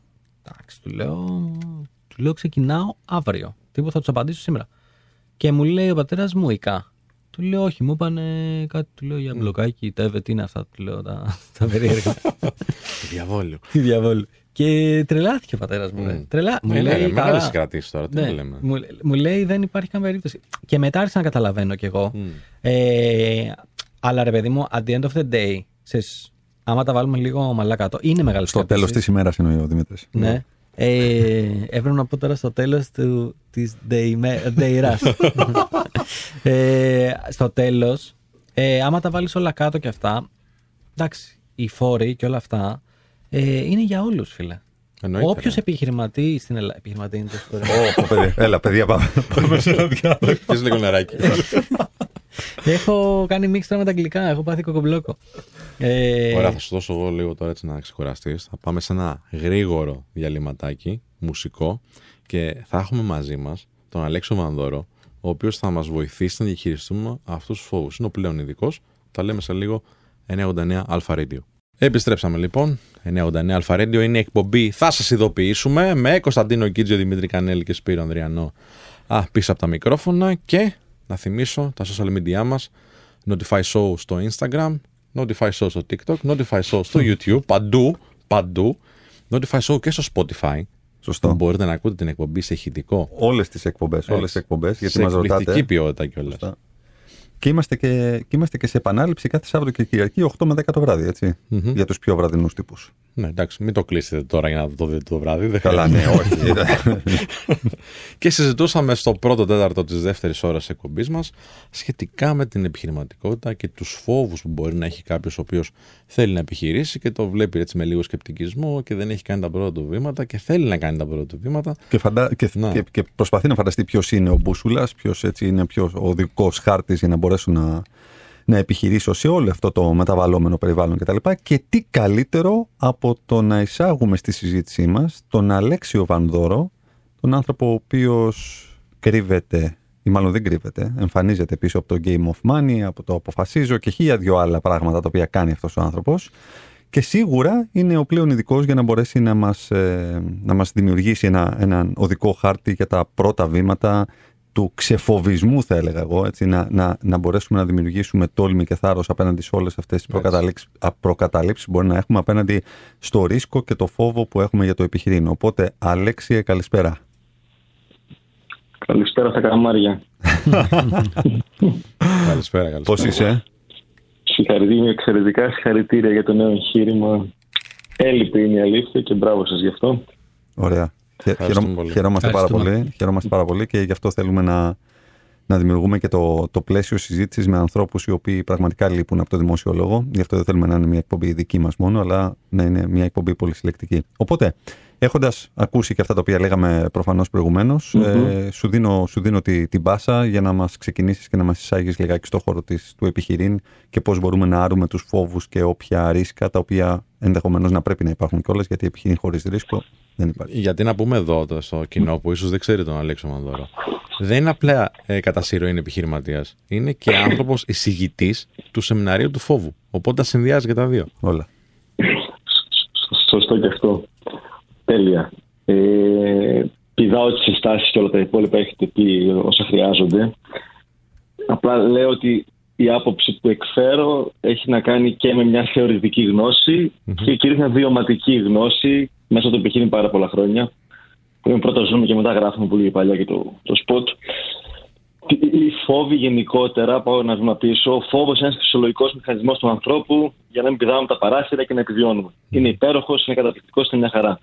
Άρα, νούμερο ένα, φόβοι, φόβος είναι μια χαρά. Νούμερο δύο, οι φόβοι έχουν πολλές διαβαθμίσεις. Έχει άλλο φόβο ε, να πω ότι μου φέρει λάθος τον καφέ γιατί τρέπομαι. Άλλο φόβο το να την πέσει σε μια κοπέλα θα κάνει ο Ανδριανός. Άλλο φόβο να ζητήσουμε μια αύξηση να ρίξουμε επιχείρηση. Ε, όχι, προσωπικά, όχι προσωπικά ο Ανδριανός για να μην παρεξηγηθεί κιόλα. Στο Men of Style, το Men of Style, κατάλαβα. Ναι, ναι, ναι. Ε, στο κομμάτι λοιπόν του, του φόβου και ψευδέστηση, ψέμα μεγάλο, ότι όσο αποκτώ αυτοπεποίθηση ή προχωράω, θα σταματήσω να φοβάμαι. Το ακριβώς αντίθετο. Όλοι φοβόμαστε. Όσο προχωράω και εξελίσσομαι, μεγαλώνουν οι φόβοι. Γιατί, γιατί έχω πιο πολλές προκλήσεις να αντιμετωπίσω αλλά έχω μάθει να παίρνω το φόβο γαλιά και να μπαίνω στη δράση. Αυτή είναι η διαφορά του επιτυχημένου και αυτού που θέλει να, κάνει, να μπει στο επιχειρήν. Mm-hmm. Γιατί όπως πολύ σωστά από κίνδυνο, επιχειρηματικότητα ίσον ρίσκο. Δεν, αυτή η εξίσωση δεν έχει μεταβλητές. Όσο πιο μεγάλο το ρίσκο, πιο μεγάλη και η πιθανότητα να έχω πιο πολλή επιτυχία και πιο πολλά χρήματα φυσικά σαν αποτέλεσμα. Άρα, ό,τι ισχύει στο να νικήσω τους φόβους μου σε απλά καθημερινά στη ζωή μου, τα ίδια ακριβώ στο επιχειρήν κάνω μια λίστα με τους φόβους. Γιατί φοβάμαι να επιχειρήσω, πιστεύω ότι δεν είμαι αρκετά ικανός, ότι δεν έχω τα χρήματα, ότι υπάρχει κρίση, ότι στον κλάδο που ασχολούμαι δεν έχει μέλλον κτλ. κτλ. Τα καταγράφω, αν τα βάλω στο χαρτί δεν, έχει, δεν προχωράω ποτέ. Τα βαθμολογώ. Κάποιοι φόβοι είναι νούμερο 10, είναι πολύ μεγάλη. Έτσι ότι μπήκε η Ρωσία στην Ουκρανία, έχουμε COVID, γίνεται χαμός με την ενέργεια, πού να ανοίξει η επιχείρηση. Κάποιοι είναι πιο μικροί mm-hmm. και ξεκινάω όπως τα πάντα στη ζωή κάποιους από τους μικρούς φόβους να τους βάζω στη δράση γιατί είναι ο μόνος τρόπος για να τους κερδίσω. Ο φόβος έβγει με έναν και μόνο τρόπο. Με τον κάνω. Διαφορετικά ένας δράκος μεγαλώνει στο κεφάλι μου και όσο μεγαλώνει στο κεφάλι, υπάρχουν πιο λίγες πιθανότητες να μπω στη δράση να του πετύχω. Τώρα θα μου πεις να ανοίξω μια επιχείρηση. Φαντάζομαι γι' αυτό συζητάμε. Mm-hmm. Τι μικρούς φόβους μου λες και τι να κάνω. Το κάνω ή δεν το κάνω. Το θέμα για είναι. Να μπορέσει κάποιο. Α, το θέμα είναι αν η φόβη είναι ένας καλός οδηγός, ότι δηλαδή πας να κάνεις κάτι το οποίο είναι καλό, γιατί υπάρχει αυτή η άποψη. Όταν βλέπεις δηλαδή φόβο, προχώρα προς τα εκεί, γιατί πας να εξελιχθείς, πας να φτιάξεις κάτι Σωστό ενδιαφέρον. Έτσι. Ε, και πώς γίνεται να μην μας σταματάνε, γιατί πολλούς τους κάνει να παγώνουν και να μην περάτουν εν τέλει. Σωστά.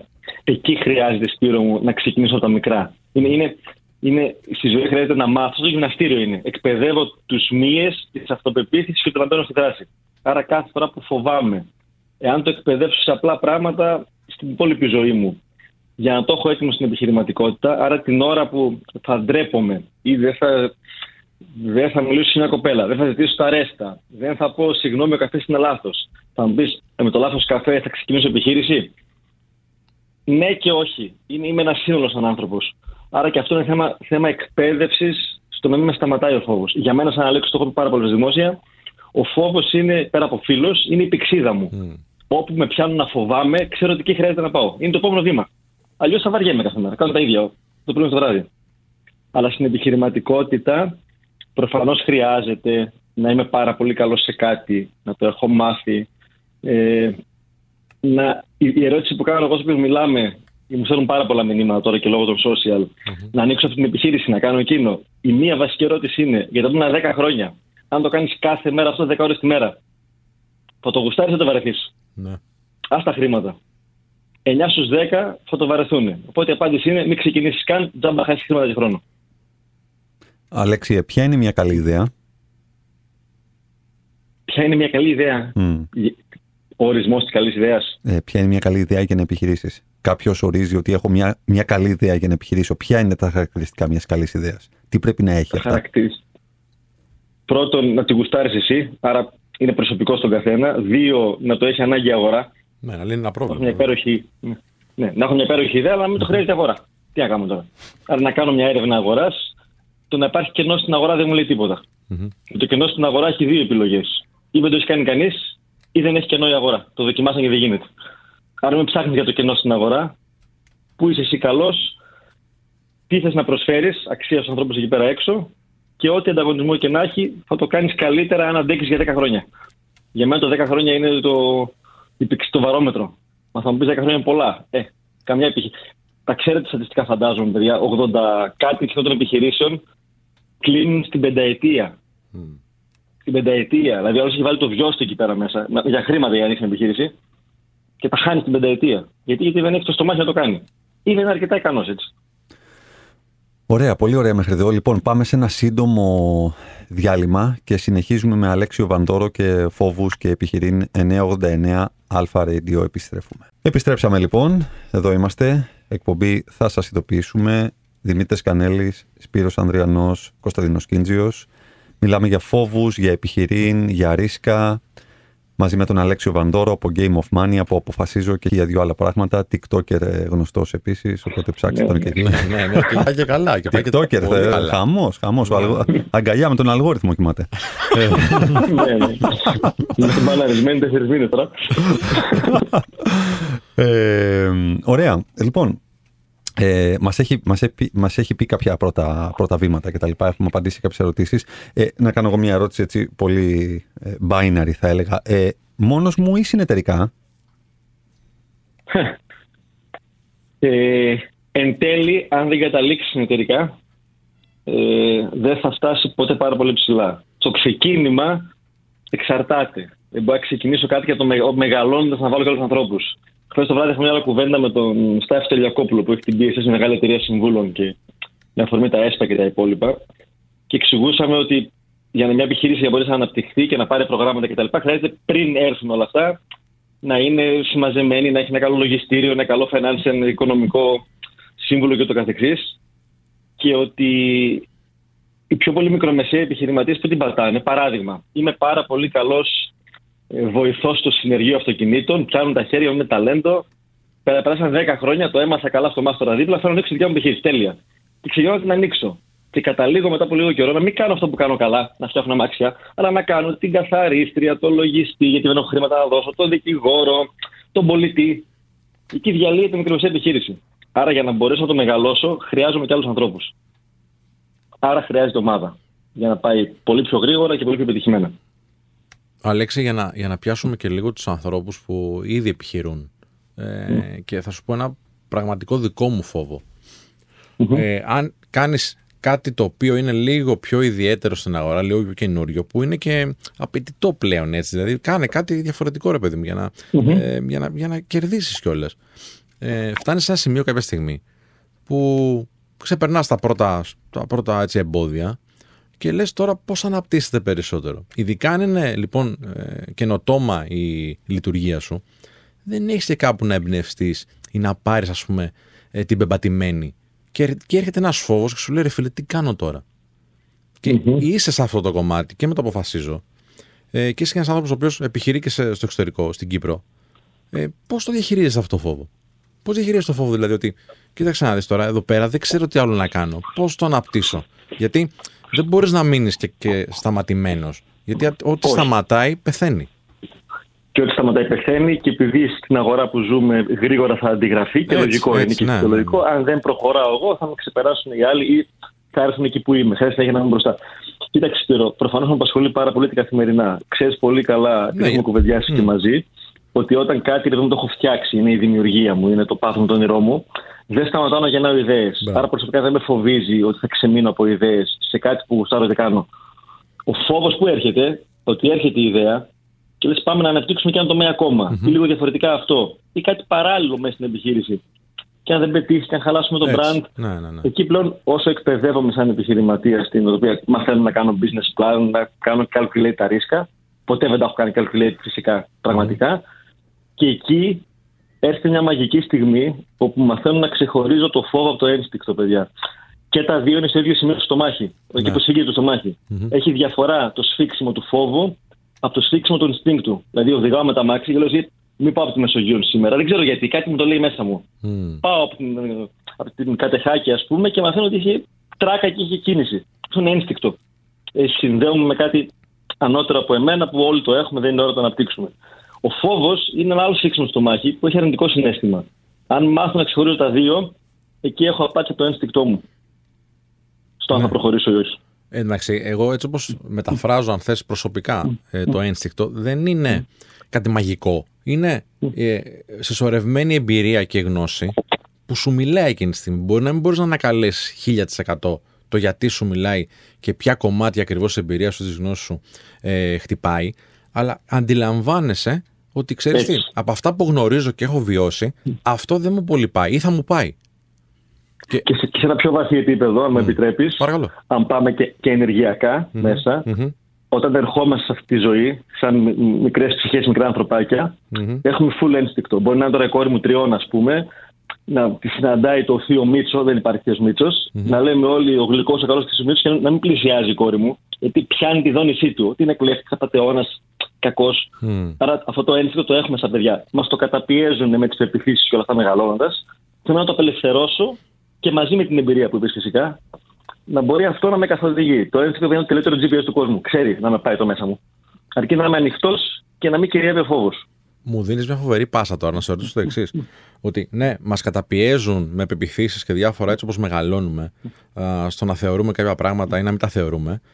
Και ε, αυτό ισχύει και στην επιχειρηματικότητα. Θεωρώ, ε, προσωπική άποψη, ότι η χώρα γενικά είναι λίγο περιοριστική ή λίγο αποτρεπτική προς τους ανθρώπους που θέλουν να επιχειρήσουν. Ε, και εσύ έχεις επιχειρήσει και στην Ελλάδα και στην Κύπρο. Τι γνώμη έχεις γι' αυτό; Να σου πω. Καταρχάς, σαν χώρα, ειδικά η γενιά μας, γιατί περίπου στα ίδια είμαστε εμείς, μεγάλωσε με το πρότυπο γίνει παιδί μου δημόσιος υπάλληλος για να έχεις μια σιγουριά και ασφάλεια μέχρι να πεθάνεις. Τέλεια. Αυτό προφανώς δεν στέκει και είναι περιοριστικό στι φιλοδοξίε του καθενός. Αλλά με αυτό έχουμε ποτιστεί όλοι μας με την περίφημη ασφάλεια. Που η ασφάλεια όμως δεν έχει εξέλιξη, ζεις μια ζωή νεκρή. Με ασφάλεια μένα, αλλά νεκρή. Μμμ. Άρα ένα κομμάτι είναι αυτό. Δεύτερο κομμάτι, ότι στη χώρα μας γενικά η επιχειρηματικότητα και από το κράτος πυροβολείται και κοινωνικά. Δηλαδή το να κερδίσω πολλά χρήματα στην Ελλάδα, στην Αμερική, θεωρείσαι top αν κερδίσεις πολλά χρήματα. Γιατί ξέρω ότι έχεις κάνει κάτι με αξία. Εδώ ξεκινάει και με στραβωμάτι. Και μήπως τα έκλεψε και μήπως τα έκανε και γιατί να κερδίζει πολλά αυτός στη Βολίδα. Ε, γιατί ρε φίλε, σκίζεται όλη μέρα και έχει πάρει το ρίσκο πάνω του. Τι γιατί. Ακόμα σαν κοινωνία, ενώ παγκοσμίως έχει γίνει μόδα το entrepreneurship, η επιχειρηματικότητα, το βλέπεις. Πρώτα Ναι, νέα βέβαια, είδωλα βέβαια. από Γκάρι Βί μέχρι Καρδό είναι επιχειρηματίες.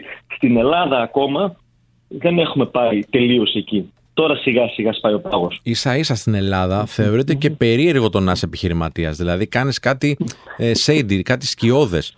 Το Αυτό. αν είσαι επιχειρηματίας ή πολιτής, γιατί ισχύει και τους πολίτες αυτό. Έτσι.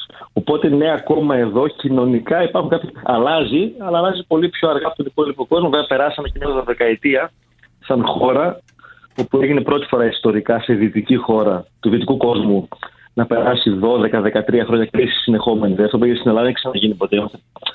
Είμαστε- Είναι το πείραμα αυτό. Επομένως, η επιχειρηματικότητα εκφύσεως έχει καταπιεστεί, έχουν κλείσει επιχειρήσεις. Αυτοί που έχουν επιβιώσει είναι ήρωες και φοβούνται πολύ γιατί σου λέει ρε φίλε, φάγαμε το, τη Λίμαν. Φάγαμε τα, με το που ανασάναμε ήρθαν τα capital. Ναι, βέβαια. Ε, με το που ανασάναμε ήρθε το COVID. Με το που πάμε ξανανασάναμε τη Ρωσία-Ουκρανία. Οπότε σου λέει τι άλλο. Έχω φάει 17 σφαλιάρες. Ωραία. Άρα υπάρχει ένας φόβος μέσα, Βέβαια. λογικός. Αλέξη, τελευταία ερώτηση.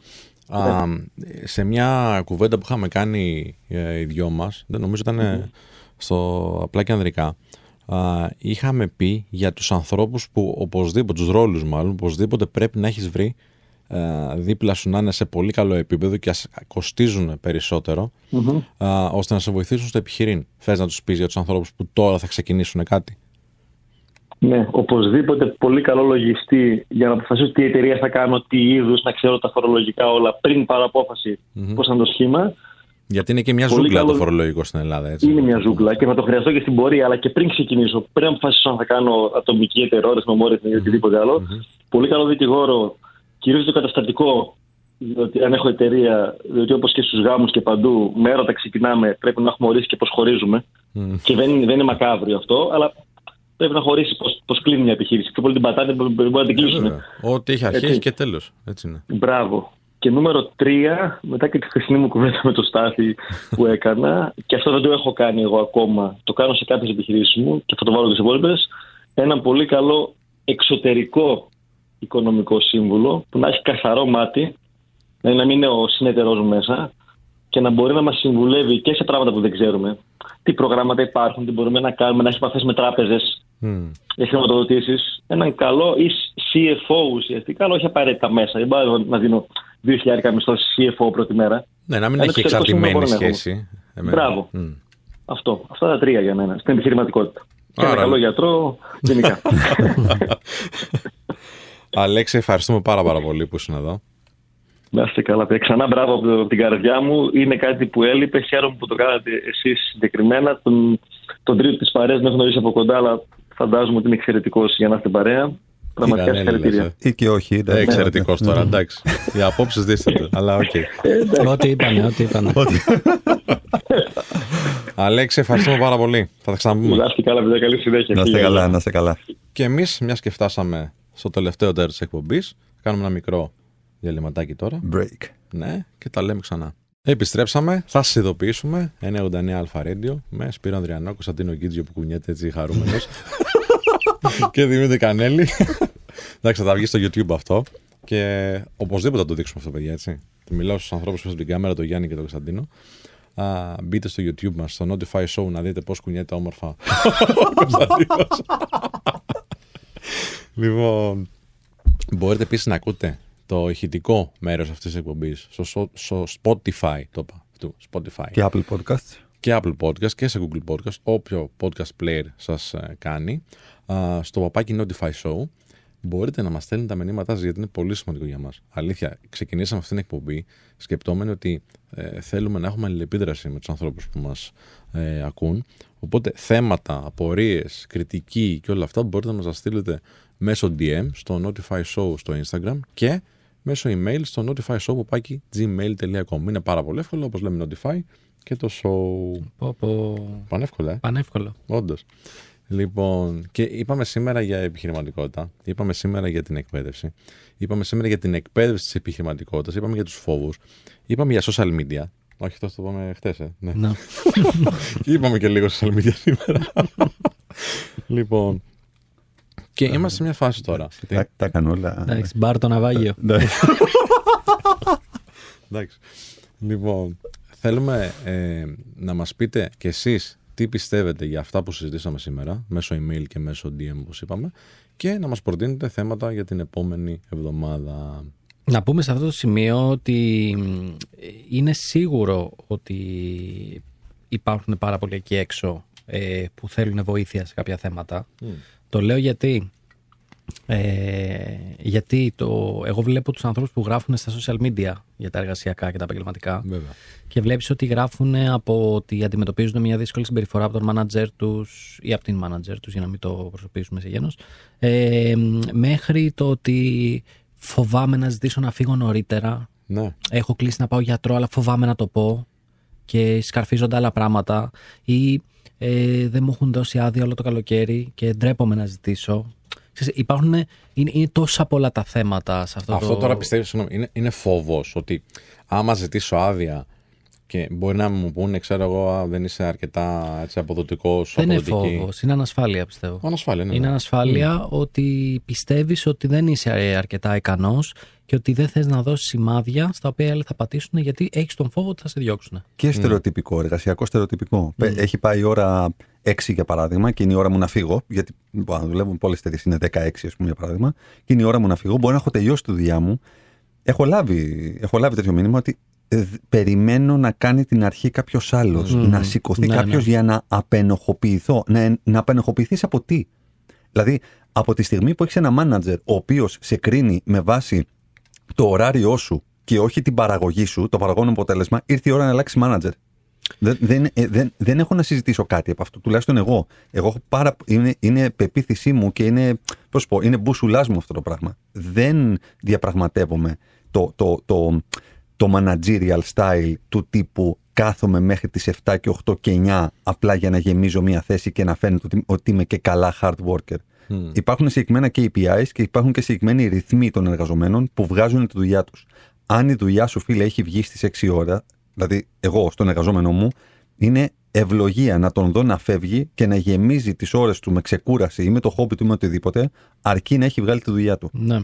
Ε, βέβαια, εμείς καλά τα λέμε εδώ. Πολλές φορές δεν είναι τόσο εύκολο. Ε, Καθόλου εύκολο. δεν είναι. καθόλου εύκολο και θα, δεν θα πάω πολύ μακριά. Θα σας πω την πρώτη μου εργασιακή εμπειρία που την ξέρουν ε, ελάχιστοι.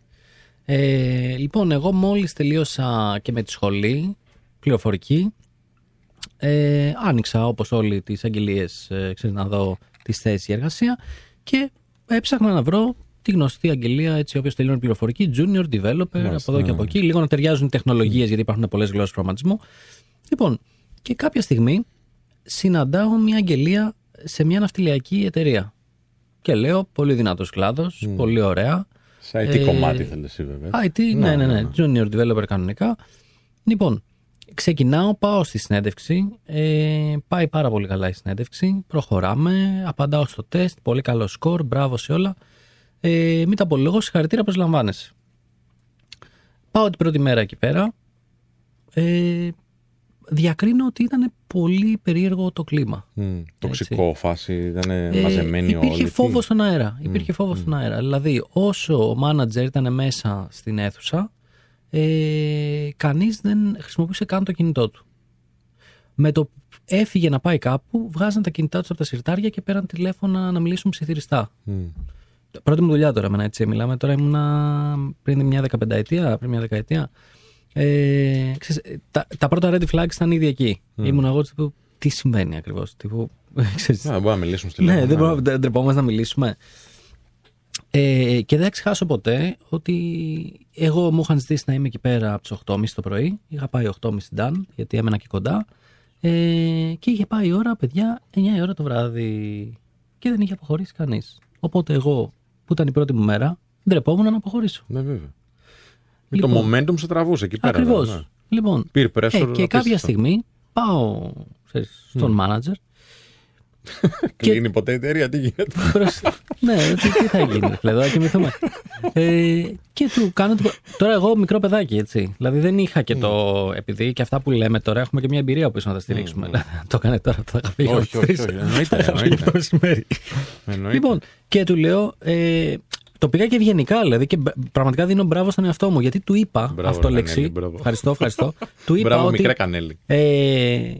Ε, πέρα από. Άκου εισαγωγή που του έκανα. Πέρα από τις μέρες που θα έχουμε πάρα πολύ δουλειά και θα πρέπει να κάτσουμε μέχρι αργά και το καταλαβαίνω 100%. Δηλαδή πήγαμε τα νερά του full. Βέβαια. Του λέω τις άλλες μέρες, ας πούμε, ε, τι ώρα περίπου, ξέρω εγώ, φεύγουμε.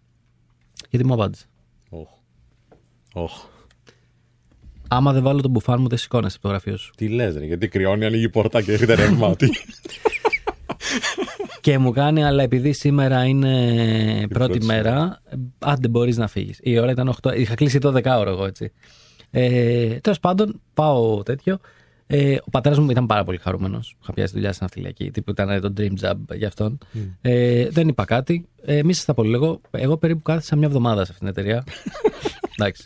Είπαμε, Μεγάλη είμαι καριέρα. μικρός, αλλά ο χαρακτήρας δεν αλλάζει. Δεν του έβαζε ανθρώπου. πολύ το μπουφάν του ο Ναι, manager. δεν αλλάζει ο χαρακτήρας του άνθρωπου. Όχι, δεν είναι μόνο αυτό. Από ένα σημείο και μετά είχαμε full toxicity Ε, αρχικά είχαμε προσβλητική συμπεριφορά. Συγγνώμη, με ένα τέτοιο, με ένα τέτοιο ηγετικό μοντέλο, πώς μπορεί να μην έχει τοξικότητα Ναι, ναι, μια ναι. εταιρεία, Βέβαια. ρε παιδιά. Συγγνώμη τώρα. Ε, Αυτά είναι κατάλοιπα, κατάλοιπα ανασφάλεια και δώσει εξουσίας σε έναν άνθρωπο να δεις τι πραγματικά είναι. Ναι, Αυτό ναι. είναι. Είχαμε και χαρακτηρισμούς που ακουγόντουσαν. Και, Προφανώς. δηλαδή όλα τα red flags, όλα τα μην τα κάνεις, όλα τα ε, οριακά επιθεώρηση εργασία, θα πω.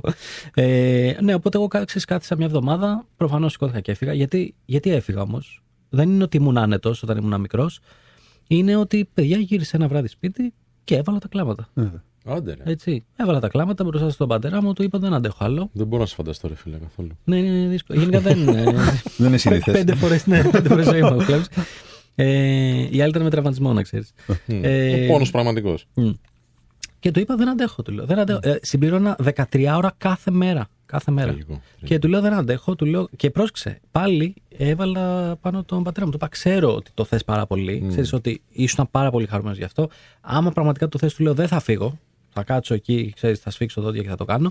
Αλλά του λέω ειλικρινά στο λέω. Πώς το χειρίστηκε; Επειδή, θα σου πω, του λέω ειλικρινά στο λέω, επειδή του λέω είμαι καλός σε αυτό που κάνω και σε αυτό που έχω σπουδάσει, του λέω δεν υπάρχει περίπτωση να μην βρω κάτι καλύτερο. Μμ. Του λέω. Ωραίο τρόπο ξέρεις, σκέψη. Φοβερός. του το είπα. Του λέω δεν υπάρχει περίπτωση. Και όχι, ρε, μου είπε ο πατέρας μου κατευθείαν μου λέει ότι καλά μου λέει, δεν το συζητάω. Να παραιτηθείς χτες μου λέει. Όχι, ρε, Άμα- μακριά, ρε, μακριά ναι, από αυτά. Ο ρε. άνθρωπος, δηλαδή, ο πατέρας μου δεν είχε καταλάβει ότι εγώ τρώω τέτοια πίεση έτσι. Ο πατέρας μου έβλεπε ότι φεύγω κάθε πρωί, πάω, γυρνάω, χαχαχουχού, πώς πήγε η δουλειά, καλά. Ξέρεις, γι' αυτό και πολλές φορές πρέπει στους κοντινούς μας ανθρώπους πρέπει να μιλάμε. Εννοείται. Μη σκοτ... Ναι, εντάξει, ε, πες Σπύρο. Όχι, απλά και να μην ακούμε τις απόψεις των γύρω-γύρω, γιατί νομίζουν ότι α, καλά είμαι στην αφιλιακή τώρα εγώ, έχω βρει μια χαρά θεσούλα και είναι όλα τέλεια. Δεν είναι όλα τέλεια. Δεν είναι όλα τέλεια. Ποτέ δεν είναι όλα τέλεια. Ρε φίλε. Και ποτέ δεν είναι αυτό που φαίνεται κάτι. Μμ. ποτέ δεν είναι αυτό που φαίνεται. Εδώ ρε παιδιά στις πολύ μεγάλες εταιρείες πρόσφατα βλέπω. Πέρσι είχαμε ολόκληρη διαμαρτυρία που είναι στην Google στην Αμερική. Ναι, ρε. Ε, δεν είναι. είναι. Τα πράγματα πλέον στο κομμάτι του management των υπαλλήλων και όλα αυτά έχουν προχωρήσει πάρα πολύ και θα πρέπει οι εταιρείες να κάνουν απίστευτο follow-up για να καταφέρουν να μην τους φεύγουν στελέχη. Ασχολούμαστε με το mental health αυτή τη στιγμή είναι το νούμερο, το νούμερο ένα πράγμα παγκοσμίως. Θα έχουμε και άλλες εκπομπές να, Ναι, να πρέπει τα να πούμε, πούμε. και έχουμε, και έχουμε δεσμευτεί γι' αυτό γιατί ε, δέχτηκε κάποια μηνύματα πρώτα και τα λοιπά ότι τύπου να μιλήσουμε όντως για αυτά τα οποία λέγονται στους διαδρόμους και όχι απλά στα meetings των εταιριών παρουσία CEO κτλ. Και, τα λοιπά. Οπότε και θα βγάλουμε και ανθρώπους στον αέρα να μοιραστούν εμπειρίες, ακόμα και ανώνυμα, γιατί όντως θέλουμε να, ναι, να, να βάλουμε το μαχαίρι στο κόκαλο. Γι' αυτό έχει δημιουργηθεί και αυτή η εκπομπή, έτσι, προφανώς. Ε, ωραία. Κλείνουμε. Κύριε, πάει άλλο ένα σουκού. Μμμ. Περάσατε καλά; Πάντα Πέρα- περνάμε καλά μαζί Θα σου. μιλήσω Κίτζιο στη γλώσσα σου και στη δεκαετία σου και θα πω ότι περάσαμε φίνα.